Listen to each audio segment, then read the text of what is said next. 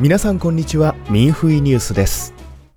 第10回新東人全世界中国古典舞踊コンクールが9月7日から10日アメリカニューヨーク州で開催されました。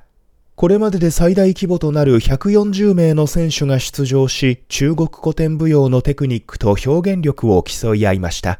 審査員である北京舞踊学院出身の舞踊家、張明慶氏は、本大会は純粋な中国古典舞踊の普及を目的としていると語っています。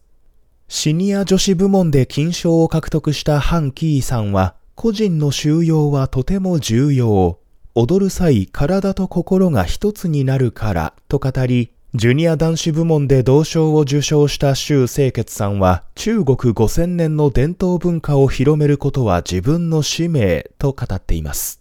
決勝戦を鑑賞したソフトウェア開発者のレオ・ワンさんは、舞台上の彼らはパワフルで情熱的だったと語り、社長のフォヌ・ボアンさんは深く感動し、コンクールの水準が非常に高いと述べています。次のニュースです。河北省新興投資に住む70歳の医学専門家李延春さんは懲役7年6ヶ月の判決を不当に言い渡されました。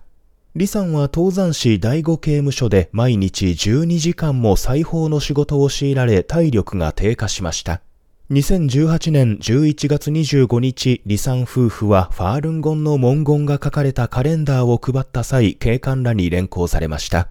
同日午後5時、警官らは家宅捜索に同行させようとしましたが、夫婦が拒否したため、殴る蹴るの暴行を加えました。2019年5月31日、夫婦は奨励権裁判所で裁判にかけられ、弁護の機会も与えられず、懲役と罰金の不当判決を下されました。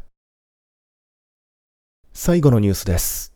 ファールンゴン学習者は9月17日、名古屋市中心の栄公園で連行を行い、穏やかで優美な広報を紹介しました。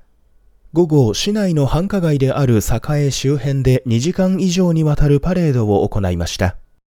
パレード隊は栄公園を出発し、三越や松坂屋が立ち並ぶ商店街、久屋大通公園の西側の大通りを進みました。沿道の人々に中国におけるファールンゴン学習者への残虐な迫害を共に制止するよう呼びかけました。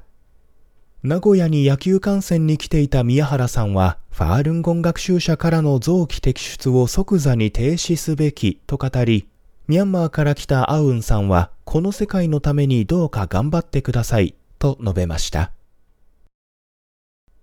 ミンフイジャパンがお伝えしました。